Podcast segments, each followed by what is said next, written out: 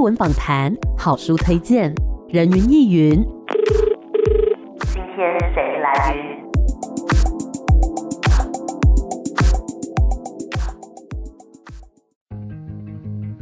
人云亦云。今天我来云，今天呢，人云亦云单元一样要跟大家来介绍一本好书哦。这本书的书名叫做《希望你也在这里》。不晓得听众朋友会希望此时此刻谁也在你的身边呢？那要邀请到的这位作者是刘子杰老师，老师好。艾米你好，各位听众朋友大家好。是老师这次出了这一本算是小说嘛，叫做《希望你也在这里》。那想要请老师呢，先大致的跟听众朋友们介绍一下，在书中几个主要的角色以及他们背后呢，各自有一些什么样的故事呢？其实这本小说当初在创作的时候是设定成是公路小说，哦，是嗯，主角踏上旅程的路上之后，然后他会遇到各式各样的人，嗯，然后每个旅人各自都有不同的故事。对，然后当旅途结束的时候，不管是自己决定要结束，还是被迫结束，嗯，结束的时候，他们回到自己原本出发的地方，那身上都会有一些不一样的东西，会有一些是改变跟成长。嗯，那呃，最主要的主角她叫连美雅，嗯，她其实并不是一个可以走得出去的人，哦，呃，因为小时候自己家里经历的一些事情啊、呃妈妈就是一个很不确定的存在，嗯妈妈就是可以随时抛下她的嗯，那样的母亲，是所以这就养成她很封闭，然后很固守在一个地方的习惯。嗯，所以他后来也是长大之后，又在经历了一些事情，然后对他才决定上路去旅行。嗯嗯嗯，，对，另外一位年轻的主角，他是一位男生，嗯他生下来之后，他最大的疑惑就是我到底为什么会被生下来？嗯，对，因为那比较戏剧性的是，他是父亲不检点，到意酒家外里的，面去对对嗯对，到酒家里面去，然后就跟酒家女生下了他，还把他放在中国大陆的酒家里面养到了七岁，然后才嗯带回来。对，所以以老实说，这两个主角他们都是对生命有一些迷惘跟困惑嗯的。那所以他们想要上路去自己寻找答案。嗯，那把这两位主角串联起来的那个人物，其实就是连美雅的妈妈。嗯，一下子会跑到北京，然后一下子就出现在日本玩房地产这样的妈很妈，随心所欲，对对对，那我想，如果读者们读了小说之后，就会发现说，其实我在处理这样子的，好像很不负责任的妈妈的时候，嗯其实并不是带着批判的，嗯嗯嗯，对，反而是去看到她那种很率性、对很不顾一切的部分，嗯她可以为了我就是要住豪宅、开名车，嗯，那我当别人的小老婆都没有关系，是，是有这种豁达存在的。嗯，对，那我想主要的这三位主角，他们也就是透过在啊、呃路上的一些邂逅跟碰撞，嗯，我想可能在问的问题跟我上一本小说《自由游戏嗯》啊、里面还是有些一样的，就是在问什么样是自由，我怎么走才可以最接近最自由的自己？这样，嗯，了解。刚刚老师有提到说，其中这个连美雅的妈妈，她其实我觉得她就是一个很自由的存在。虽然说她已经有一个女儿，但是她还是会很依照自己心里面所想要的去走那个方向，但是也不代表说她不爱她的女儿，而是。可能两个人之间的，我觉得那叫什么亲缘，没有这么的深吧。其实我在写的时候都不会去跟自己有很强的对号入座。嗯之前有跟别的朋友聊，他们也觉得，哎、好像在里面都可以读到一些很虚构的乐趣，嗯嗯，就是完全是虚构出来的。可是我想，又有一些部分是自己情感的投射。嗯，对，像我也是因为出生在大家庭里面，是，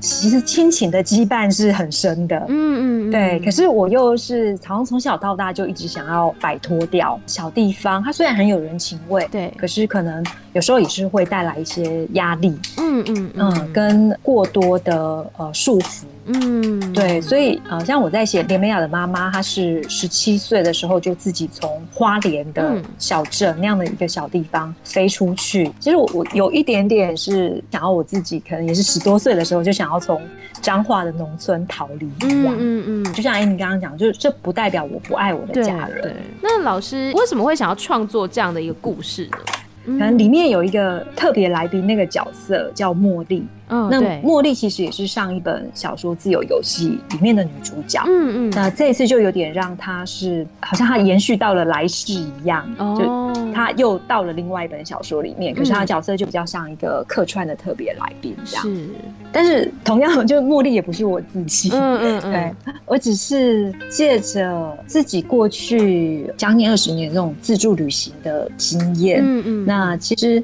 在路上也遇到了各式各样的旅行者。嗯那我就在想说，有没有可能是借着一本小说，去把自己过去旅行的经验跟体验把它串起来？因为如果只是用短篇的游记、嗯散文就把它处理掉的话，其实有一些我会觉得蛮可惜的。哦，因为为好像是除了当下它发生的那个极光片语嗯之外，它好像也种了一些什么东西在我的身体里面。嗯嗯嗯，，对我自己印象很深刻的是，有时候有一些人生的大决定，嗯都是在旅行回来之后做的，哦，像是搬家啊。嗯然后也有过失业啊、嗯没钱啊，可是竟然就还可以看着那个存折里面的几万块钱，然后嗯还努力的去挣出了可能两万块钱，然后就买一张机票，然后用很穷的方式去走了一趟，嗯，回来之后就觉得有重生的感觉。这样哦，那个嗯大概都是二十几岁，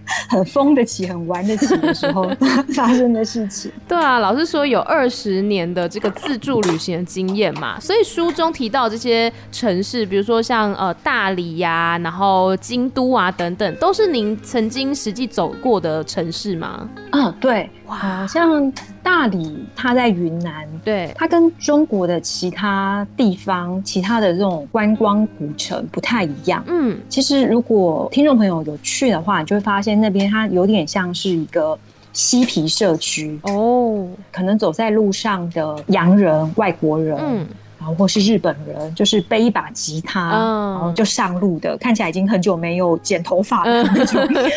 流浪者，嗯很活在当路上就可以看到。下，嗯，然后他们又跟当地的白族，就是少数民族的居民们是很和平共处的。嗯，所以我那样前前后后可能十多年，然后去了六七趟嗯大理，都发现它是不太变的地方。嗯对，那啊、呃为什么会选大理？好像让这两位主角他们都想要去大理。当然，小说里面有做一些设计，可是我觉得大理好像是很多的自助旅行者心里都有一个标的，嗯，一个梦想，就是我想要去大理。嗯嗯嗯，，对也算是那心中的香格里拉那种感觉嘛，对，有一点。嗯，那京都的话，其实这本小说创作之前。就是在前年，二零一九年的下半年，嗯因为那时候想要把编剧的工作先暂停一阵子，嗯，就去京都读了三个月的语言学校，日语。哦，语言学校，那回来之后就有一点想要把那样的状态延长，嗯，嗯，对，因为我觉得不用再去应对编剧工作上面的呃一些沟通跟协调，嗯然后可以好好创作的话，应该是自己在那个时候比较需要的。嗯，所以回来以后就申请了国议会的创作补助，嗯那就是这本书，希望你也在这里的创作计划。所以某些程度来讲，它有点像是在京都诞生的，嗯嗯，对。，所以像小说里面写到的那个日语学校的生活，嗯，有一些就是我自己的经验，嗯哦，所以就是把老师在旅途当中的一些生活经验，其实呢也巧妙的编排进书里面的情节这样子。那所以对于老师来讲，旅行这件事情的意义是什么呢？我都觉得好像不是去玩乐，嗯这么简单而已。嗯因为其实如果之前走的路、选择的旅行方式，有一些都是更刻苦的。对，那像啊、呃这次也有写到的西藏啊嗯、藏区，那是连上厕所、洗澡都很不方便的地方。嗯嗯，对，然后每天要搭很久的车，是，然后路上会遇到什么风险都不知道。嗯，我大学的时候是登山社，哦，所以好像这种不能洗澡啊，这种很习惯 了，好像也习惯了。嗯可是我我觉得好像也不是想要去获得那种把吃苦当做吃补嗯嗯嗯那样的存在感而已。我是觉得是借着旅行可以去想办法把自己的路变得更宽。嗯，那我觉得这个路它不只是指人生的路，或是生而为人的那个对经验的承载的那个嗯量，要去把它扩大扩充而已。是我，觉得可能也跟创作有关系，嗯，，对，就是希望可以把创作的路走得更广一点。嗯，就是也是汲取在路上很多的一些养分，然后变成创作的灵感这样子。其实我不太能够是那种去个五嗯天哼四夜，然后回来就可以写的那一种， 可能真的就是得很慢的很慢的，然后经过了几年，然后真的嗯去了很多趟之后，然后才发现哦。对，我想要写的是这个东西。我觉得它会有点像是一个坐标一个坐标，哦，然后本来都是点状的，嗯，可是，哎，有一天竟然发现它是可以把它连起来的。哦，哇，嗯这样讲起来，我觉得那个样子就是很具体，就是我们去过很多地方，可能自己不知道说，哎、他们之间有什么样的关联，或者是说我为什么要选择这些地方，但最后你回头再看，发现说，哦，他们都是有一个共同性存在的。而且有时候真的会发现自己去过的地方会一再回去。嗯嗯嗯嗯，对真的，好像是先种下了一个什么东西在我心里，现在我可能看不到说这个东西对我的实质的那个影响，但是也许在未来它会开成一朵花，会长成一棵树，也说不定。好，我们先稍微休息一下，待会儿再继续回来。人云亦云。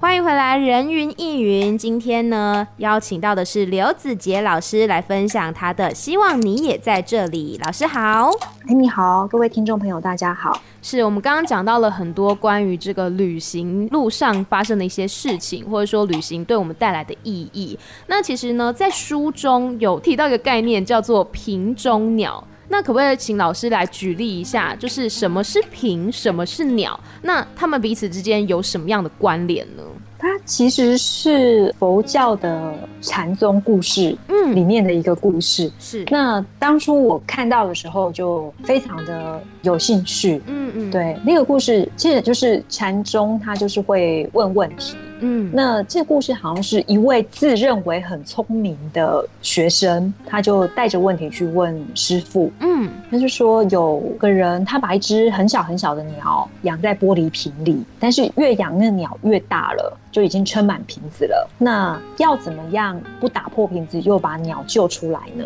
我想到第一个对方式也是打破瓶子，但不行啊。对，因为可能鸟就受伤了，这样。嗯然后师傅他就知道是这个学生很爱用头脑思考，嗯困在自己发明出来的问题里面，这个学生又要来考他了，嗯，对，所以他当下就是对他喊了一声“出来哦”，那那个学生他就从这个问题里面出来了，哦，对，所以他的意思是，当你你去思考这个问题的时候，其实你就变成了那只鸟了，嗯你就把自己关进去这个问题这个瓶子里面了，哇，我觉得这其实牵涉到就是我们看问题的框架，我们都会对。对我们看东西的时候会觉得说啊，哦，这个问题应该要怎么解决呢？而没有想到我们在想这件事情的时候，它本身就是一个问题。对，我们就被关进去了。嗯，对，所以我觉得其实如果我们自己只要被什么东西困住了，它就是变成一个玻璃瓶，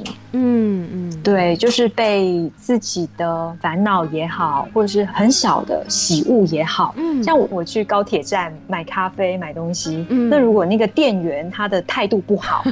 那我就会很气恼，嗯然后就会觉得嗯你怎么可以这样子？可以了解。可是，在当下，当我这个不好的情绪发生的时候，我就觉得，嗯，我好像就又被关进去这个瓶子里面了。嗯嗯而这个瓶子可能就是我自己给自己的框架，是，我觉得大家都应该要对我很和善。嗯很很客气这样。那如果要比较大的，就是像我们人生会遇到很多的关卡，嗯那如果把自己越限缩进去的话，就会越出不来。嗯嗯嗯，那我想分享一个这次写完小说那一天有一个很美妙的经验，是就是因为呃夏天的时候，那天气都比较不稳定，对，然后我记得有一天傍晚，就是我觉得嗯这天应该可以截稿，嗯然后就很努力努力的吧，写到傍晚，嗯然后其实档案寄出去的时候是很疲累的，嗯对，结果出到家里的阳台，就竟然看到天空出现了一个很完整的很大的彩虹，哇，就是整个横跨过傍晚的天空。嗯那那时候突然有个感觉是，其实这个小说它随着截稿，它也从我身体、我的头脑、我的电脑、我的档案这个瓶子里面，它也脱逃出去了。嗯嗯，那嗯它就这只小鸟，它飞出去以后，它就变成美丽的彩虹，哦，它就不再是我可以掌控的了。嗯嗯嗯，哇，我觉得这个体验感觉非常的，嗯真的是很美妙，而且对，就会觉嗯得好像写作过 程的辛苦、疲累都已嗯经就跟彩虹一样了。嗯嗯嗯，对，真的。那像在这一本书当中，老师自己是最喜欢哪一个角色呢？其实我我以前嗯，好像都会特别偏爱女主角，从写短篇小说开始，好像都可以看到我对女女主角有满满的爱这样。嗯，可是我觉得这一本好像是平均的，哦，，对。那我都蛮喜欢每一个角色，他们啊、呃面对自己处境时候的一种坦然。嗯嗯嗯，对，那它有点像是，其实我们并不知道人生的路，它还会出现什么样的挑战或是崎岖。嗯对，但是遇到的时候，你就是必须走过去，嗯，而且只能靠自己走过去。对，老师对讲到坦然这件事情，我也觉得从这个角色身上呢，的确是可以感受到，就中间可能遇到一些崎岖啊，或是弯路等等的，但是他们的方向就是一直在往前走当中。对，其实我觉得就是像旅行一样，嗯嗯，就是已经上路了，其实就很难撤退了。对，就算说队友突然要脱队了，嗯哼可能自己一个人还是得继续往前走。嗯。那接下来呢，想要请老师来读一段自己喜欢的段落。好，那我就读刚刚分享的那个瓶中鸟的那段原文。好，有个人把一只刚孵化的小鸟养在玻璃瓶里，小小只的鸟儿很可爱，它每天喂着、看着，觉得很开心。但是小鸟越长越大，身体撑满了瓶子，瓶口瓶颈太小，没办法把它倒出来。要怎么样才能不打破瓶子，又把鸟儿救出来呢？在飞机上，曲珍问我。我正看着窗外连绵的雄伟雪山，赞叹不已，心想：真的要看雪山，就买张机票上高空，这比买这个那个缆车票、入园票都划算。我以为是脑筋急转弯还是智力游戏，很认真的想，这个作业对我来说，可能比背藏文咒语还简单一些。倒一些油进去，我胡乱给个答案，当做把手镯。曲珍摇摇头，看着近拔的白色山林，这才是没有生老病死的国度吧？我突有了灵感，把瓶子和鸟带到一个时间倒流的地方，瓶子不会变，但鸟会慢慢缩回最初那样小小一只。这时再把它倒出来就好。这个答案其实很有创意耶。 对，其实我觉得就是同样的，我们现在遇到了很困扰自己的问题，嗯，那就想时间倒流，变回我们小时候的时候，嗯，或者是二十年后，当我们老了之后，这个还会是问题吗？嗯，嗯了解嗯嗯。有些时候遇到问题，其实运用一点想象力，然后让自己。脱离现在的那个卡住的状态，我觉得都是会有帮助的。就是有很多时候是把它想成，哎、如果这不是我的，那就好了。小说的开场就有写到妈妈写信来，嗯，然后她以为房子租给了别人，但是都没有收到房租，嗯然后后来才想起来啊，房子早就卖掉了，哼，哦这已经不是我的房子了。嗯嗯嗯，对，所以以只要不要去把那个东西当做是我的，那就好了。嗯嗯，对，就像说，如果一个一个很心爱的东西坏掉了，那就会想，哎、如果是别人的坏掉，我会心疼吗？好像就不会了。哦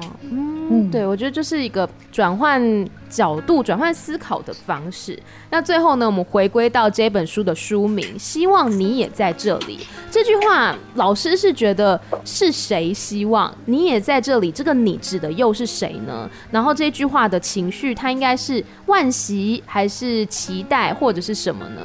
可能很多听众朋友都有听过《Wish You Were Here》这首歌。其实最早想书名的时候，是突然想到我在旅行的时候，经常反复的听这一首歌。嗯，但是其实这次小说里面也写了很多不同的歌，是那但是里面就是没有写到这一首。对啊，对，但是这个希望你也在这里，它其实在里面有两重意思，嗯，就是一个它是刚刚讲到那个特别来宾茉莉，对，她的 IG 的名称。嗯嗯她嗯，写完了一段游记之后，她会用一个那个 hashtag，就是希望你也在这里。然后第二层意思就是，可能是对主角们来讲，他去到哪个地方的时候，他会有一种希望你也在这里的心情。它其实是它会依照当下的状况会有不同变化的。例如说，我们可能到了一个地方，会想起啊，这真是某个朋友，也许他已经不再联络的朋友，嗯，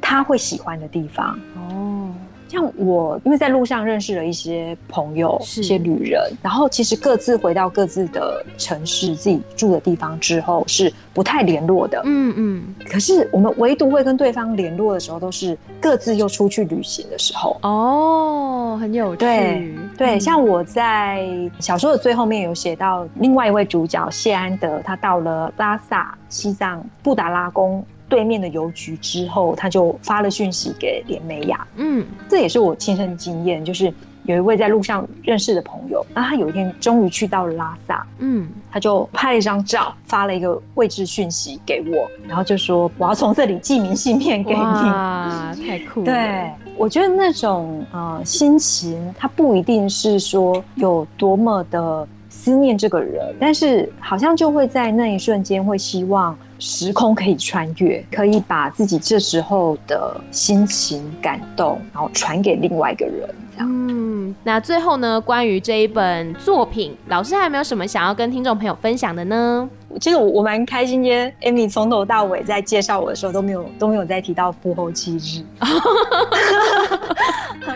因为呃我之前也有跟编辑分享，嗯，就是我觉得我好像到上一本书，嗯然后每次在写出新的作品的时候，嗯都会有一个野心，就好像那个奥运的选手，嗯他要挑战的都是自己，不是对方一样。自己好像会有一个想要看看这一本的声浪也好，嗯当然知道销量是不太可能，因为现在阅读纸本书的人口越来越少了。嗯对，那就会希望说，哎、能不能这一本作品可以覆盖掉呃嗯，之前读者对我的印象，嗯，嗯嗯，就是可以给读者一个全新的刘子杰、全新的作品这样。是但是好像写到这一本之后，我就把这个执念给放掉了。嗯嗯，我也从这个瓶子里面解脱出来 了。对，我就突然觉得，其实并不是读者的反应多大才决定我有没有写嘛。嗯不管读者看的人多还是少，其实我都还是持续的在写出新的东西。对那好像在这一层上面就已经有去做到自己想做的，嗯这样嗯好像就足够了。对，但是还是希望读者们也在读这本书。嗯好，那我们今天呢，我们的这个访谈就到这边了。希望大家有兴趣的话，就可以来支持刘子杰老师这本书，叫做《希望你也在这里》。再次谢谢老师，谢谢你，谢谢，谢谢，拜拜，拜。